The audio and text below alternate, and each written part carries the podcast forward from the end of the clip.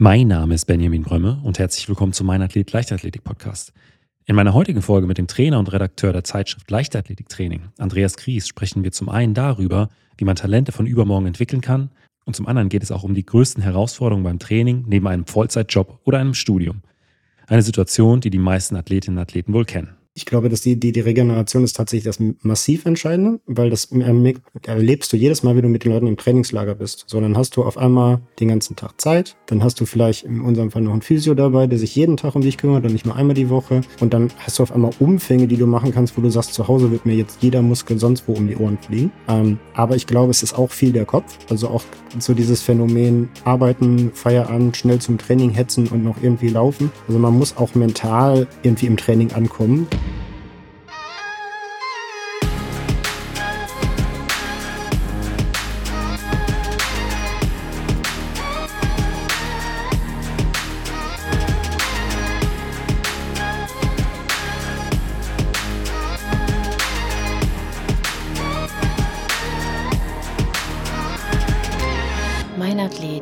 Leichtathletik-Podcast aus Frankfurt am Main. Herzlich willkommen, Andreas. Hallo, Benny. Ja, es freut mich, dass du äh, heute bei mir mal live im Podcast zu Gast bist. Ähm, ich habe eben geguckt, in Folge 151, in der Weihnachtsfolge von 2021, warst du schon mal als Gast mit dabei. Da hast du mir eine Sprachnachricht geschickt. Ich war auch schon mal in deinem Podcast zu Gast, ist auch schon jetzt eine Weile her. Und äh, deswegen, ja, freut es mich einfach, dass du heute Abend hier live in der Folge mit mir bist. Ähm, für die, die dich noch nicht so kennen, magst du dich vielleicht mal kurz vorstellen? Oh ja, ähm, ich bin kein großer Freund immer davon zu sagen, was war ich alles oder was, was äh, hat einen noch bestimmt. Deshalb das, das aktuell Entscheidende ist, glaube ich, ähm, dass ich bei Leichtathletik Training, der Zeitschrift, die, denke ich mal, viele Trainer zumindest auch kennen oder kennen sollten, leitender Redakteur bin. Sprich, mich eigentlich beruflich jeden Tag damit beschäftige, wie kann man Training von Kinderleichtathletik bis Spitzensport besser oder kreativ gestalten, Inspiration bieten. Und ähm, nebenamtlich bin ich halt selber natürlich auch Trainer im überwiegenden Bereich im Laufbereich, wobei ich den Laufbereich bei mir selber mal ab 400 ähm, definiere. Das hat, da sind wir dann doch beim Blick nach hinten auch damit zu tun, dass ich selber 400 Meter Läufer war. Mache das in einem selbst gegründeten Verein, den habe ich natürlich nicht alleine gegründet, aber mitgegründet. Und seit, ja, ganz offiziell seit diesem Jahr ähm, aber schon ein bisschen länger ähm, auch als Landestrainerlauf in Hamburg. Allerdings auch das nur ein Neben- oder Ehrenamt. Und äh, wir haben uns eben auch schon im Vorfeld der Folge so ein bisschen unterhalten äh, und natürlich auch von alten Wettkämpfen geschwärmt. Äh, ich habe von einem 400 Meter Rennen erzählt, bei dem ich ohne Schonzeit die ersten 200 Meter angegangen bin und es hinten raus ab 205 Metern dann doch extrem schwer wurde. Und äh, du hast mir ja auch erzählt, dass du in einem 800 Meter Rennen mal mit Absicht zu schnell angegangen bist, um bestimmte Renntaktik einfach mal auszuprobieren. Deswegen das so ein bisschen zu deinem äh, Leichtathletik-Background äh, aus der vergangenen Zeit. Also du äh, warst von den 100 bis 800 Metern auf jeden Fall als aktiver Athlet auch am Start, heute dann aber eher in Richtung Mittel- und auch kurze Langstrecke aktiv. Ja, genau. Also ich habe meine A-Trainer-Lizenz im Block Lauf gemacht. Das fängt laut Definition bei 800 Meter an und hört bei Marathon beziehungsweise bei zu dem Zeitpunkt noch 50 Kilometer gehen. Das wurde ja leider ein bisschen gekürzt ähm, auf. Es ist aber meines Erachtens nach logisch, wer 800 Meter Leute trainiert, der muss sich auch mit 400 Meter beschäftigen. Von daher ist das da auch irgendwie mit drin. Ich war längere Zeit selber Sprinter, als dass ich Läufer war, aber meine, meine Trainerexpertise habe ich dann doch eher in den, in den Ausdauerdisziplinen. Und äh, du hast auch schon die Zeitschrift Leichtathletiktraining angesprochen. Da ist jetzt vor kurzem ein Artikel erschienen. Ich lese mal kurz die Überschrift vor. Die Talente von, in Klammern, übermorgen entwickeln. Wie kann man genug Bewegungszeit im Kindesalter äh, verwirklicht, wie kann genug Bewegungszeit im Kindesalter verwirklicht werden? Das ist natürlich eine Frage, die uns alle umtreibt. Klar, momentan gibt es sehr, sehr viele bekannte Leichtathletinnen und Leichtathleten, aber irgendwann kommt dann auch die nächste und die übernächste Generation. Deswegen kannst du vielleicht mal so einen groben Anriss dazu machen, um was es in dem Artikel geht? Ja, gerne. Also den, die Inspiration kam tatsächlich, ich glaube, im vergangenen Jahr, ich weiß gar nicht, ob es bei einer C-Trainerausbildung war oder bei einer Fortbildung, die ich äh, als Referent gegeben habe. Da ging es so ein bisschen um Umfänge, die Erwachsene und späte Jugendliche Ausdauerathleten Mittellangstrecke so an Wochenkilometer machen. So, dann hatten wir irgendwie grob so diese Benchmark 100 Kilometer, die gerne mal irgendwann dann auch erreicht werden soll. Und das in Verbindung mit den immer wieder auch genannten, es soll so eine kontinuierliche Steigerung der Umfänge über die Jahre stattfinden. Und dann war ein Teilnehmer dabei, der das dann runter rückwärts gerechnet hat, so Richtung U14, U16 und hat gesagt, na gut, dann müssen die ja schon irgendwie 50 Kilometer in der Woche machen. Das machen die ja bei mir nie nie im Leben. Und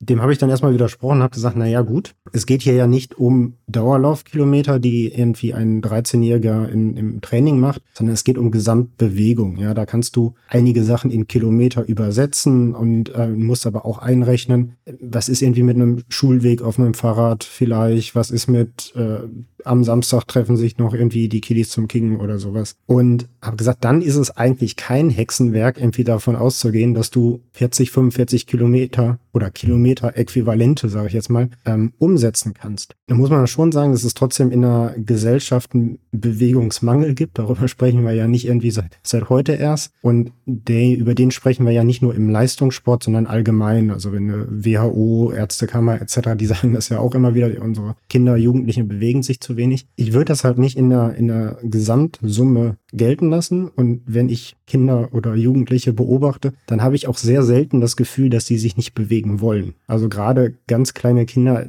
die toben sehr gerne. So. Und da geht es dann meines Erachtens nach darum, dass wir ein, ein, gesellschaftliches Umfeld brauchen. Das klingt jetzt immer so, so hochtrabend, gesellschaftliches Umfeld, wo diese Bewegung gewollt ist, an, dazu animiert wird und das auch als gut empfunden wird. Und wenn man dann irgendwie guckt, Bewegungszeit nimmt ab wegen Screentime oder wegen besseren öffentlichen Nahverkehr, was ja erstmal eine gute Sache ist, aber die dann mit dem Bus vielleicht statt mit dem Fahrrad zur Schule fahren. Dann geht's halt in dem Beitrag, den ich zusammen mit der, mit der Mara Konja, Vizepräsidentin beim DLV auch äh, verfasst hat, darum, dass man sich Gedanken macht, wie können wir diese Bewegungszeit in die Woche einplanen, wie können wir vielleicht sogar eine gewisse Planmäßigkeit reinkommen, die aus einem leistungssportlichen Konzept dann dazu führt, dass man diese, diese freie Spielzeit irgendwann in ein regelmäßiges Training auch übersetzt mit zunehmendem Alter, um diese Bewegung zu erreichen. Und meine Behauptung ist halt, dass es tatsächlich möglich ist, wenn man als Trainer, als Verein, als Sportart halt nicht nur die Scheuklappen aufhat und sagt, irgendwie montags und mittwochs ist 16 bis 18 Uhr das Training und dafür bin ich zuständig, sondern es geht schon darum, auch irgendwie ein gesamtes Umfeld zu schaffen, in dem diese Bewegung erreicht wird. Und da muss man dann halt weitere Akteure mit an Bord holen. Was wären das dann für Akteure? Naja, es ist naheliegende sind beispielsweise Lehrer, Sportlehrer, natürlich Schule. Ähm, es sind auch die Eltern. Also man darf natürlich auch irgendwie den Eltern klar machen, ein Kind in einem gewissen Alter bewegt sich nicht nur zweimal die Woche im Idealfall. So, dann kann man vielleicht auch gewisse gemeinsame Freizeitaktivitäten am Wochenende oder sowas unternehmen. Und ein, ein ganz entscheidender, wichtiger Akteur ist, glaube ich, auch allgemein der Freundeskreis. Und darum geht es dann auch so ein bisschen ein Umfeld zu schaffen, in dem Bewegung halt, ich sag mal, cool ist. Wenn wir jetzt einen Dorfverein jetzt irgendwie denken, der dann eine Sportanlage hat, etc., kann die auch am Wochenende als Treffpunkt beispielsweise dienen. Warum ist es nicht möglich, dass dann vielleicht ein, ein Platzwart, ein, ein Trainer, jemand, der irgendwie eine gewisse Verantwortung hat, als eine Art Aufsichtsperson da sein kann und dann können sich die Kinder halt auch mal einen Fußball oder so ausleihen und dann ist man halt dort. Und stattdessen stellen wir halt teilweise fest, dass dann irgendwie Sportplätze geschlossen sind und das sind halt irgendwie vertane Chancen. Die Überschrift Kindesalter ähm, grenzt es ja schon mal so ein bisschen ein, aber ähm, spricht es dann auch schon wirklich so, so die fünf, sechsjährigen an oder geht es dann erst ab acht, neun, zehn Jahren los, wo man sich auch darüber Gedanken machen sollte? Ja, sowohl als auch. Also im, im Beitrag haben wir von U20, U18, U16, U14 Beispiele, also runtergedacht jetzt in dem Fall, ähm, gemacht, wie so eine Woche aussehen könnte. Ähm, ein beispielhafte Woche, wo in der U20 dann halt ein regelmäßiges Training, was fast jeden Tag stattfindet, für einen Leistungssport treibenden Leichtathlet stattfindet. Und bei einem 14-Jährigen, wenn man sich dann anguckt, in den meisten Vereinen findet da zwei bis dreimal die Woche ein Training statt. Und ähm, wie muss das rumherum aufgebaut sein und wie kann dann ähm, aus beispielsweise diesen Aktivitäten, zu denen man dann irgendwie ähm, anregt, ist es ja dann im Wesentlichen, auch ein regelmäßiges Training werden und wie kann das irgendwie aufeinander aufbauen. Das heißt aber natürlich, im besten Fall fängt sowas nicht mit der irgendwie U14 erst an, äh, wenn sie sich bis dahin auch nicht bewegen. Auch äh, sehr vertane Chancen. Ich bin aber persönlich auch sehr dafür, dass man davor gar nicht so sportartspezifisch denkt, weil eigentlich ist das auch wieder so eine klassische vertane Chance, gerade beispielsweise auch darauf gehen wir im, äh, im Beitrag ein. Viele Vereine oder die allermeisten Vereine, auch wenn es bei mir jetzt persönlich selber nicht der Fall ist, sind Mehrspartenvereine. Also die bieten verschiedene Sportarten an. Und dann ist es erstmal vollkommen egal, ob das später ein Weitspringer, ein Marathonläufer oder ein Volleyballspieler wird. Die sollen sich mit 10, 12 bewegen. Die sollen Sprungerfahrung machen, Wurferfahrung machen, Lauf. Also diese klassischen leichtathletischen ja. Disziplinen sind für jede Sportart dann wichtig. Und dann muss ich als Verein einfach diese Bewegungsangebote machen. Und wenn dann schon darum geht, oh, die sollen lieber in der Leichtathletik, die sollen lieber im Touren, dann habe ich dann teilweise auch irgendwie fünf Mann-Gruppen und dann haben die auch schon wieder gar keinen Spaß. Die sollen sich bewegen, möglichst viel. Also eigentlich kannst du ein Kind ja nicht kaputt machen. So ab einem gewissen Alter musst du aufpassen, dass nicht zu viel gemacht wird oder nicht zu spezifisch. Aber gerade bei den, bei den jüngeren Leuten, ey, Bewegung, Bewegung, Bewegung. Ja, das ist das jetzt im Prinzip erstmal so ein, äh, ein theoretisches Konzept, was ihr euch erdacht habt? Oder gibt es da schon Erfahrungswerte, äh, vielleicht auch im Raum Hamburg, äh, wo ihr auch schon was Konkretes äh, äh, mit den Leuten mit an die Hand geben können? Hier, hier funktioniert das so oder da haben wir diese Erfahrung gemacht? Oder ist es was, was als Ratschlag an die Hand gegeben wird? Ich würde es ein bisschen als, als Denkanstoß und Diskussionsgrundlage tatsächlich erstmal sehen. Ähm, es ist natürlich ein modellhaftes Konzept so. Das kann nicht jeder Athlet, sage ich jetzt schon, oder jedes Kind oder jede Familie beispielsweise sagen, jo, Samstags ist der Tag, wo die mit Freunden sich treffen, um Freisport zu treiben. Und das ist halt immer so. Das heißt, erstmal beispielhafte Wochen, genauso wie natürlich auch in der U18 oder U20 die Trainingstage oder Intensitäten dann von sehr vielen Faktoren abhängig. Wir sind halt auch durchgängig davon ausgegangen, dass es beispielsweise einen Schulsport gibt, der den Namen auch gerecht wird. Aber von dem ausgehend sind wir dann halt immer drin, dass die, die für mich wichtige Botschaft ist, du musst als Trainer oder als Verein wissen, wie viel bewegen sich meine Kinder, Jugendlichen auch außerhalb des Trainings. Also nicht nur, es geht nur ums Training, sondern ich muss eigentlich ein Bild davon bekommen, wie sieht denn bei euch Schulsport aus? Macht ihr da wirklich was? Passiert da viel Bewegung? Vielleicht auch was gerade? Und auch wie viel Bewegung hast du sonst in deinem Leben? Also fährst du mit dem Fahrrad zur, zur Schule? Gehst du zur Schule? Triffst du dich mit Freunden zum Serien gucken oder triffst du dich mit Freunden zum Fußballspielen oder, oder was auch immer? Und genauso wie ich bei einem erwachsenen Athleten ja entweder ein Trainingsprotokoll führe und dann auch weiß, was mit in den Trainingseinheiten passiert, wo ein Trainer nicht dabei ist, muss ich natürlich kein komplett genaues Bild bei einem, bei einem 13-Jährigen haben. Aber ich muss ein Gefühl dafür haben, was passiert da an Bewegung und wenn ich das Gefühl habe oder den Eindruck gewinne, ja, das ist viel zu wenig, weil die einzige Bewegung findet irgendwie zweimal die Woche bei uns im Sport, im Verein statt, dann muss ich darauf hinwirken, dass ich diese Bewegungsangebote entweder als Verein, als Trainer oder halt im Dialog mit weiteren Akteuren generieren kann. Gibt's da äh, Erfahrungswerte, was, ich sag mal so, ähm, vielleicht auch so ein gewisser Bewegungsmangel in diesen jungen Jahren dann für äh, spätere Zeiten im Leistungssport bedeutet. Also, ähm, dass man äh, da, äh, weiß ich nicht, verletzungsanfälliger ist oder einfach insgesamt nicht diese Belastung, äh, auch was die Regeneration angeht, verträgt. Also da wäre Mara jetzt sicher dich als, als Sportwissenschaftlerin die, die kompetentere Ansprechpartnerin, die das genauer beantworten kann. Ich kann halt eher so aus, aus subjektiver Erfahrung berichten, dass sowohl ich als auch andere Trainer schon statt feststellen. Also ich andersrum, ich schließe mich nicht diesem Urteil an, oh, die Kinder von heute, die können alle nichts mehr, die sind koordinativ total schwach oder sonst was. Ich habe auch Erwachsene schon trainiert, die sind vor vielen Jahren in die Schule gegangen und die sind koordinativ teilweise auch nicht auf, sagen wir mal, hohem Niveau. Also es ist kein komplett neues Phänomen und deshalb schließe ich mich auch nicht diesen, diesem Unkenrouten an, dass, dass irgendwie sämtliche Leute, die jetzt gerade zur Schule gehen, niemals einen Leistungssport machen können. Was wir aber schon, glaube ich, feststellen, ist, dass es eine geringere Auswahl an Leuten gibt, die gerade im, im Koordinativen so rum ähm, auf einem hohen Niveau sind. Ähm, und das ist im Lauf kann man, glaube ich, noch mit einem relativ schlechten koordinativen Vermögen relativ weit kommen. Ähm, aber gewisse Disziplinen schließen sich da relativ komplett aus. Also ich kriege halt im, im Lauf, da bin ich ja noch relativ gut, gut äh, dran, wenn ich einen Quereinsteiger aus einer anderen Sportart oder aus einer gar keinen Sportart, der aber halbwegs aktiv war, habe, dann brauche ich im Wesentlichen eine vernünftige Ausdauer, dann kriege ich den auf eine gute 10.000 oder gute 5.000 vielleicht sogar auch noch äh, von der Unterdistanz. Ähm, aber da wird nicht mehr viel irgendwie im Weitsprung oder Hürdenlauf passieren. Und Hindernis brauche ich als Läufer mit denen auch nicht ausprobieren. Ne? Da muss halt vorher eine gewisse, gewisse Grundschulung irgendwo stattgefunden haben. Und ich glaube, das ist halt vor allem für die technischen Disziplinen ein Kriterium. Es ist für die Geschwindigkeit ein Kriterium, wenn wir an, an sowas wie Frequenz denken. Ähm, und es ist für andere Sportarten, glaube ich, auch ganz gravierend. Ja, ja. Und äh, was du eben gesagt hast, dass ähm, die Kinder oder von heute äh, keine Lust mehr darauf haben, sich zu bewegen oder dass da insgesamt so das Interesse fehlt. Ich meine, klar, ich, das kann jetzt nur aus meiner kleinen Blase so berichten, aber äh, bei uns ist es tatsächlich so, dass äh, egal fast welches Sportangebot, man muss sich auf irgendeine Liste, auf irgendeine Warteliste setzen lassen, ähm, weil die Nachfrage so groß ist. Also sei es jetzt äh, Leichtathletik, Touren, äh, Schwimmen äh, und auch in vielen anderen Bereichen. Also das Interesse, glaube ich, das ist da. Ich, ich würde sogar ja noch allgemeiner fassen als nur diese, diese Wartelisten, die wir, glaube ich, überall kennen, wo wir dann das Problem haben, wir können irgendwie mit sechs, sieben, acht die Leute nicht aufnehmen und mit 15 wechseln, würden wir sie gerne alle noch wieder haben. Nach dem Motto, wollte er immer noch, weil jetzt sind alle wieder weg. Ähm, aber wenn ich, wenn du, wenn du Kinder beobachtest, irgendwie gehen wir in irgendeinen, keine Ahnung, Freizeitpark oder sonst was, die rennen hin und her. Und meistens sind es dann irgendwie die Eltern, die sagen, sitz doch mal still, halt doch mal ruhig. Und da brennt mir so irgendwie als Trainer immer das Herz und die denken mir so, ey, lass sie, lass sie, lass sie weiter rennen, lass sie weiter rennen. Sag nicht, sie sollen still sitzen. Die sitzen in ihrem Leben noch genug still. Ne? Ist irgendwie so eine Anekdote bei uns äh, in, in meinem Elternhaus ähm, gibt es einen kurzen Weg vom Wohnzimmer bis Küche. Also, keine Ahnung, zehn Meter vielleicht. Und ich weiß noch, als Kind, ich bin das immer gerannt. Und da haben mir meine Eltern auch immer gesagt, ey, kannst du mal in der Wohnung aufhören zu rennen? Und ich habe es als Kind gar nicht verstanden. Ich dachte mir, wieso soll ich das gehen, wenn ich es rennen kann? Dann bin ich doch viel schneller. Ich kann doch auch ein Stück rennen. Ja.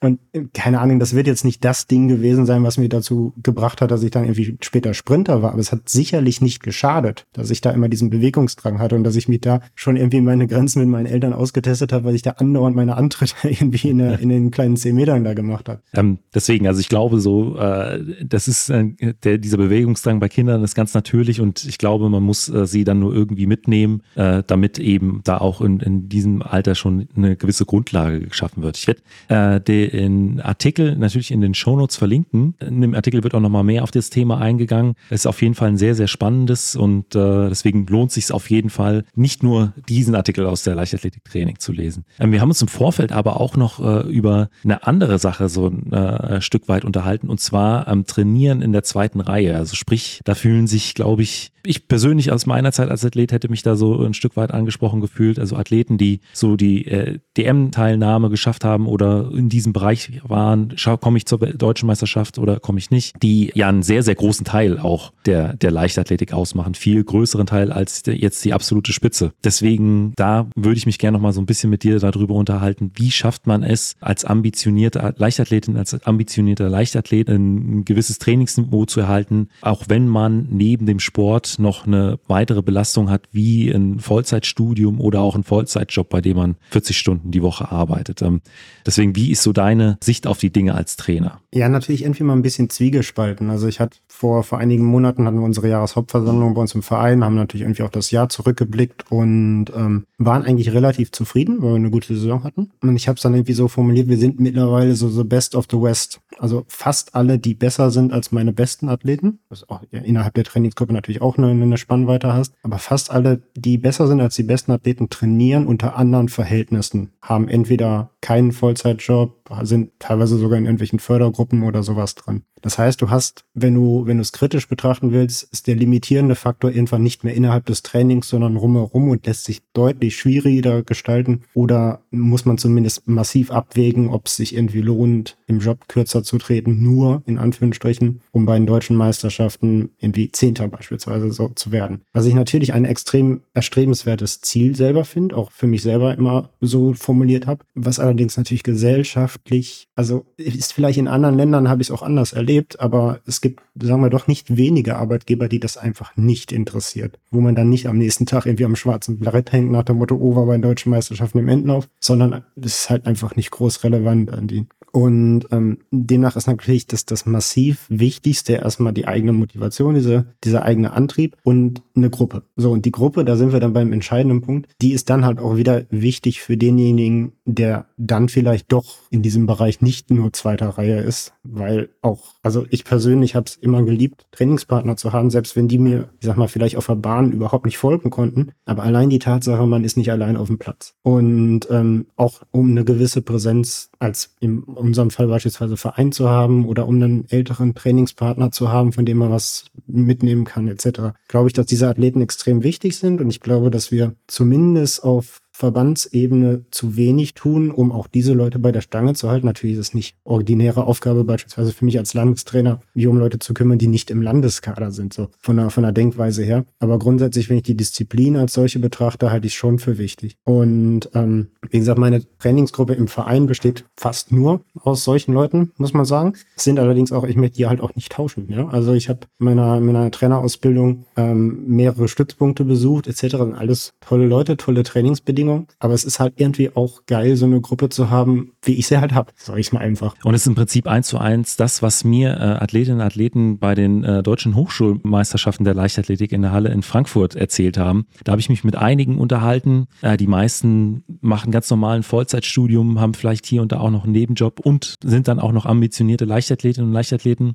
Und da war immer wieder die einstimmige Meinung, dass äh, es fast irrelevant ist, auf welchem Niveau man tatsächlich trainiert, weil der Sport und auch die Gruppe, die Gruppendynamik einem so viel mehr gibt als jetzt der jeweilige Erfolg oder die, die Zahl, die da auf dem, auf dem Display steht. Also was da auch ganz häufig genannt wurde, das ist, wie du es jetzt auch gesagt hast, die Trainingsgruppe. Also dass da zum Teil wirklich unterschiedlichste Typen äh, zusammenkommen, die man so eigentlich im normalen Leben nie kennengelernt hätte, wo man keinen Bezug zu gehabt hätte und äh, weshalb man sich aber dann doch sehr, sehr viel für das eigene Leben dann nochmal von dem einen oder der anderen abschauen kann. Oder auch dieses, dass man lernt, zielstrebig auf ein Ziel hinzutrainieren, auch mal die Zähne zusammenzubeißen und dann auch, dass man eben auch lernt, okay, wenn ich hart für, für was trainiere, wenn ich hart für was arbeite, dann ähm, hat das tatsächlich auch einen Effekt. Und das war so im Prinzip das, was mir sehr, sehr viele auch äh, mitgeteilt haben, dass das auch ein Hauptgrund ist, warum sie den Sport so gerne machen, warum sie äh, so, so an der Leichtathletik hängen. Also deswegen, das ist im Prinzip ähnlich dem, äh, was, was du jetzt auch gesagt hast. Ja, also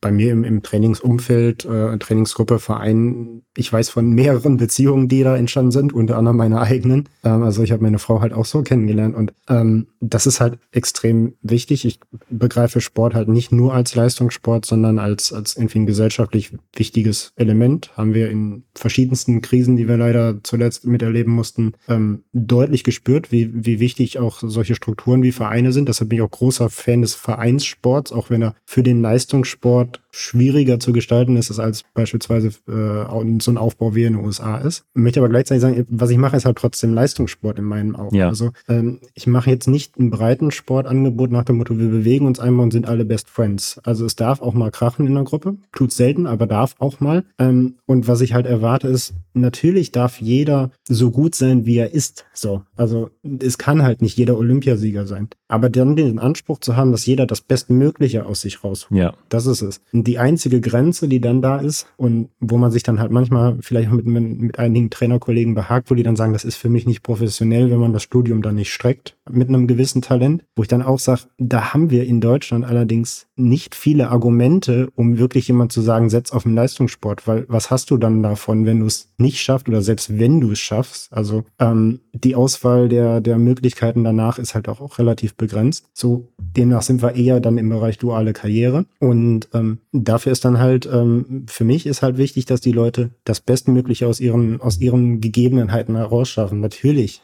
ist das schon dann hin und wieder mal so eine Situation, wo man sagt, na ja, kannst du vielleicht deinem Chef mal sagen, heute bin ich aber pünktlich raus. So, also da bin ich persönlich häufiger am Anfang meiner Arbeitszeit auch mal mit, mit ehemaligen Chefs angeeckt. So, das ist jetzt in meinem Job super, weil ich bin im Leichtathletikbereich unterwegs, da versteht das irgendwie jeder. Ähm, aber am Anfang ja natürlich so. Und das muss man, muss man sich für sich ausloten. Und da muss man halt sein Leben schon, wenn man Leistungssport macht, ein bisschen danach orientieren. Also man weiß irgendwann, wann Wettkämpfe sind, dann weiß man, wann man in Urlaub fahren kann oder sowas. Und das sind schon so Situationen, die, die dann natürlich im Leistungssport trotzdem ausmachen, auch wenn man dann in Anführungsstrichen nur bis zu deutschen Meisterschaften kommt oder vielleicht auch nur bis zu norddeutschen Meisterschaften. Ähm, aus meiner Sicht, also die letzte Saison, in der ich äh, Leichtathletik betrieben habe, da äh, lief das Ganze auch neben einer 42-Stunden-Woche und da war für mich tatsächlich die größte Herausforderung, genügend Regeneration zu finden. Also der, der, das Training, das konnte man immer irgendwie noch zwischen Arbeit äh, oder vor die Arbeit oder was weiß ich an, an bestimmten äh, Tages- oder Nachtzeit legen. Aber die größte Hürde war so tatsächlich die äh, richtige Regenerationszeit zu finden. Äh, wie ist es aus deiner Sicht? Würdest du das so bestätigen oder gibt es da noch andere Punkte, die da besonders rausstechen, wenn man in so einer Konstellation trainiert? Ich glaube, dass die, die, die Regeneration ist tatsächlich das massiv Entscheidende, weil das erlebst du jedes Mal, wenn du mit den Leuten im Trainingslager bist. So, dann hast du auf einmal den ganzen Tag Zeit, dann hast du vielleicht in unserem Fall noch einen Physio dabei, der sich jeden Tag um dich kümmert und nicht nur einmal die Woche. Und dann hast du auf einmal Umfänge, die du machen kannst, wo du sagst, zu Hause wird mir jetzt jeder Muskel sonst wo um die Ohren fliegen. Ähm, aber ich glaube, es ist auch viel der Kopf. Also auch so dieses Phänomen Arbeiten, Feierabend, schnell zum Training hetzen und noch irgendwie laufen. Also man muss auch mental irgendwie im Training ankommen und ein bisschen, ein bisschen vor- und nachbereiten können. Ich glaube, das ist auch ein entscheidender, entscheidender Punkt und da muss man gerade bei diesem mentalen Bereich für sich irgendwie eine Routine finden. Wie schaffe ich es, mich aufs Training einzustellen, wenn ich vielleicht dazwischen nicht so viel Zeit habe? Wie schaffe ich, dass ich dann wirklich im Kopf nicht noch bei der Arbeit hänge oder beim Studium, sondern sage, okay, das sind jetzt 90 Minuten und da konzentriere ich mich darauf, dass jeder 400er in 64 Sekunden ist und nicht sonst wo rumfliegt oder so. Ähm, und das muss man für sich, glaube ich, entwickeln und da hat auch jeder ein bisschen, glaube ich, eine andere Herangehensweise. Also auch so das Thema Zeitmanagement. Ist absolut. Also ich habe durch den Sport, glaube ich, Zeitmanagement für, für Studium und Job gelernt. Bei manchen ist es vielleicht andersrum. So, die müssen es für den Sport lernen. Das ist ja auch vollkommen legitim. Aber ich glaube, das gibt einem dann halt auch extrem viel. Und so meine Aufgabe so als, als Trainer sehe ich halt im Wesentlichen darin, das gilt halt eigentlich immer. Das gilt auch, wenn die Leute jeden Tag 24 Stunden Zeit haben und sich nur um Sport kümmern. Ähm, aber jede Einheit muss halt 100 Prozent sitzen. Also gerade auf dem Niveau, auf dem wir jetzt irgendwie mit meinen Leuten arbeiten, wo ich sage, ja gut, du willst vielleicht, ich nenne es mal äh, hier und da Leuten ans Bein pinkeln, die bessere Optionen haben als du. So spricht man dann ja mal untereinander, miteinander. Ähm, dann, dann habe ich nicht die Möglichkeit, wenn ich wenig Regeneration habe und auch weniger Zeit zum Training. Also wir arbeiten dann ja in der Spitze mit acht Wocheneinheiten. Das ist ja für einen Läufer nicht unbedingt viel. Und das, ich rede halt von der Spitze. Ähm, dann kann ich halt auch keine Einheit verschwenden, die nicht sitzt, wenn ich wirklich auf einem hohen Niveau sein will. Das heißt, ich mache mir als Trainer Gedanken, was zu welchem Zeitpunkt wie trainiert werden sollte, damit eine Periodisierung passt, damit das aufeinander aufbaut. Bedingt am besten halt auch, dass man regelmäßig ganz gut mal entweder eine Leistungsdiagnostik oder andere Analyseverfahren halt hat, dass man weiß, wo ist dann wirklich der Stand. Und dann muss der, der Athlet oder die Athletin muss halt die Einheit entsprechend auch umsetzen. Und dafür ist für mich halt immer auch wichtig, dass meine Athleten möglichst hohes Verständnis davon haben, warum machen wir eine Einheit? Also was ist das Ziel? Weil wenn sie ein Verständnis dafür haben, was trainiere ich damit, dann ist es leichter für sie, um das umzusetzen auch. Und was wir also vor allem seit ich die A-Trainer-Ausbildung gemacht habe, wo ich mich viel mit beschäftigt habe, was dann in der Corona-Zeit auch die Möglichkeit viel gab, ein bisschen, sagen wir mal in Anführungsstrichen, rum zu experimentieren, ist halt auch wirklich Einheiten möglichst effizient zu halten. Also irgendwie ein klassisches Beispiel für mich im, im Laufbereich sind irgendwie V2 Max-Einheiten, wo man ein gewisses Intensitätsniveau erreichen will und man aber mit einer Vorbelastung extrem viel arbeiten kann. So, und ich will dann irgendwie, wenn sie ihre dreieinhalb bis vier Kilometer in dem Intensitätsbereich machen, dass die von dem ersten Schritt am besten sitzen. Also mit einer gewissen Vorbelastung wie im Wettkampf arbeiten, damit sie nicht einen, ich sag mal, böse Tausender verschwenden, wo sie sich nur anstrengen und kaputt laufen, aber der Trainingseffekt noch nicht so hoch ist. Das ist für mich ein, ein großer, ein großer Hebel, an dem wir ansetzen, dass wir versuchen, jede Einheit möglichst effizient zu halten. Und dann nochmal kurz zurück zur Re Regeneration. Äh, nutzt ihr dann auch äh, bestimmte Sportuhren, die ja dann zum Teil auch äh, die Schlafqualität oder den Regenerationszustand Zustand anzeigen? Äh, spielt sowas mit rein oder ähm, sind es dann andere Faktoren, weiß ich nicht, vielleicht auch Ruhepuls am Morgen, äh, wo, woran ihr dann vielleicht erkennt, ob man heute eine Einheit wirklich durchziehen sollte oder äh, der Athletin oder dem Athleten vielleicht dann doch nochmal ein bisschen Pause gibt? So mit Uhren etc. arbeite ich jetzt in dem Fall nicht so sehr, also beim Training schon, aber irgendwie in der Regeneration ähm, jetzt nicht zwingend. Ähm, es gibt finde ich, eins der entscheidendsten Bereiche ist wirklich das wirkliche Empfinden. Und auch das muss man einem Athleten im Zweifel beibringen, dass man sagt, wenn du dich nicht so gut fühlst, dann geh damit offen um und dann ist im Zweifel weniger mehr. Ja, dann sagst entsprechend, das geht, geht heute nicht oder ich fühle mich nicht so gut. Und dann schauen wir wiederum anpassen. Jede Einheit soll 100% effizient sein. 100% effizient kann dann auch im Zweifel heißen, nichts zu tun, regenerativ zu sein, damit man am nächsten oder am übernächsten Tag halt die 100% ab, abfrühstücken, abfeiern kann ähm, und ähm, da dann irgendwie vernünftig ansetzen kann. Und das bedeutet, ist halt auch ein gewisses Vertrauensverhältnis. Ne? Also ich meine, wir machen das ja dann trotzdem irgendwie alle freiwillig. Und wenn ich dann halt, weil ich, keine Ahnung, Beziehungsstress, Studiumstress, sonstige Sorgen um, um, um irgendjemanden habe, ein paar Nächte nicht gut schlafen konnte, so, dann muss ich im Zweifel, je nachdem, vielleicht sage ich meinem Trainer genau, was, was los ist, vielleicht will ich es ihm auch nicht sagen, dann reicht es vielleicht auch so, ich habe gerade was um die Ohren, fühle mich nicht gut, habe nicht viel Schlaf, muss ein bisschen kürzer treten. So, so Fälle gibt's auch.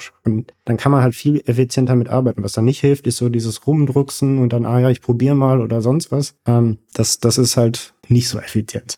Wobei ich dann tatsächlich, glaube ich, einer von den Athleten äh, war, der dann mit dem Kopf durch die Wand gehen wollte. Also äh, dann das ein oder andere Warnzeichen, vielleicht auch deutliche Warnzeichen, äh, ignoriert, überhört äh, habe, weil ich einfach die nächste Einheit dann auch wieder durchziehen wollte. Hab dann natürlich das ein oder andere Mal auch eine Quittung bekommen dafür, aber das äh, könnte ich mir vorstellen, dass es auch bei deinen Athleten manchmal nicht so einfach ist. Ja, da ist jeder anders. Ich sag mal, jüngere Athleten müssen auch mal Fehler machen. Also manchmal muss man halt auch dir auf die Nase fallen. Und mittlerweile kennt man auch so ein bisschen seine Leute. Ne? Weiß es gibt Leute, denen fällt es leichter zu sagen, ich trete kürzer. Dann gibt es auch Leute, wo man dann als Trainer sagt, vielleicht kannst du aber doch. So, da ist es auch mal andersrum. Und bei manchen weiß man auch, dass man vielleicht anders nachfragen muss oder, sagen wir so, bei manchen jüngeren Athleten, da trickst du vielleicht auch mal rum. Sondern sagst du halt dann nicht, oh, das ist, du bist heute zu platt, sondern ich habe mir das überlegt, wir machen heute doch was anderes. Das war ein Fehler, was ich im Trainingsplan gemacht habe. Kann auch mal eine, ein Vehikel sein. Ne? Funktioniert natürlich jedes, nicht jedes Mal, nutzt sich auch ab. Ähm, aber man hat als Trainer ja schon so, so einen, äh, einen Werkzeugkasten zur Verfügung. Ist auch viel Psychologie. 100 Prozent, 120 Prozent. Andreas, dann äh, an dieser Stelle nochmal vielen, vielen Dank, dass du dir heute Abend noch äh, nach deiner Trainingseinheit äh, mit deiner Trainingsgruppe Zeit für eine gemeinsame Folge genommen hast. Es wird äh, nicht die letzte gewesen sein. Und ähm, wie eben auch schon mal in der Mitte der Folge angesprochen, ich werde den Artikel aus der Leichtathletik-Training in den Show Notes verlinken. Und an dieser Stelle nochmal vielen, vielen Dank. Sehr gerne. Und das war's auch schon wieder mit der neuesten Folge vom Mein Athlet Leichtathletik Podcast. Wenn euch die Folge gefallen hat oder ihr Feedback zur Folge habt, schreibt mir einfach über Spotify. Dort gibt's seit neuestem einen Button. Schaut einfach über die App dort rein und hinterlasst mir ganz einfach einen Kommentar oder nehmt an der aktuellen Umfrage teil. Vielen Dank und bis zum nächsten Mal.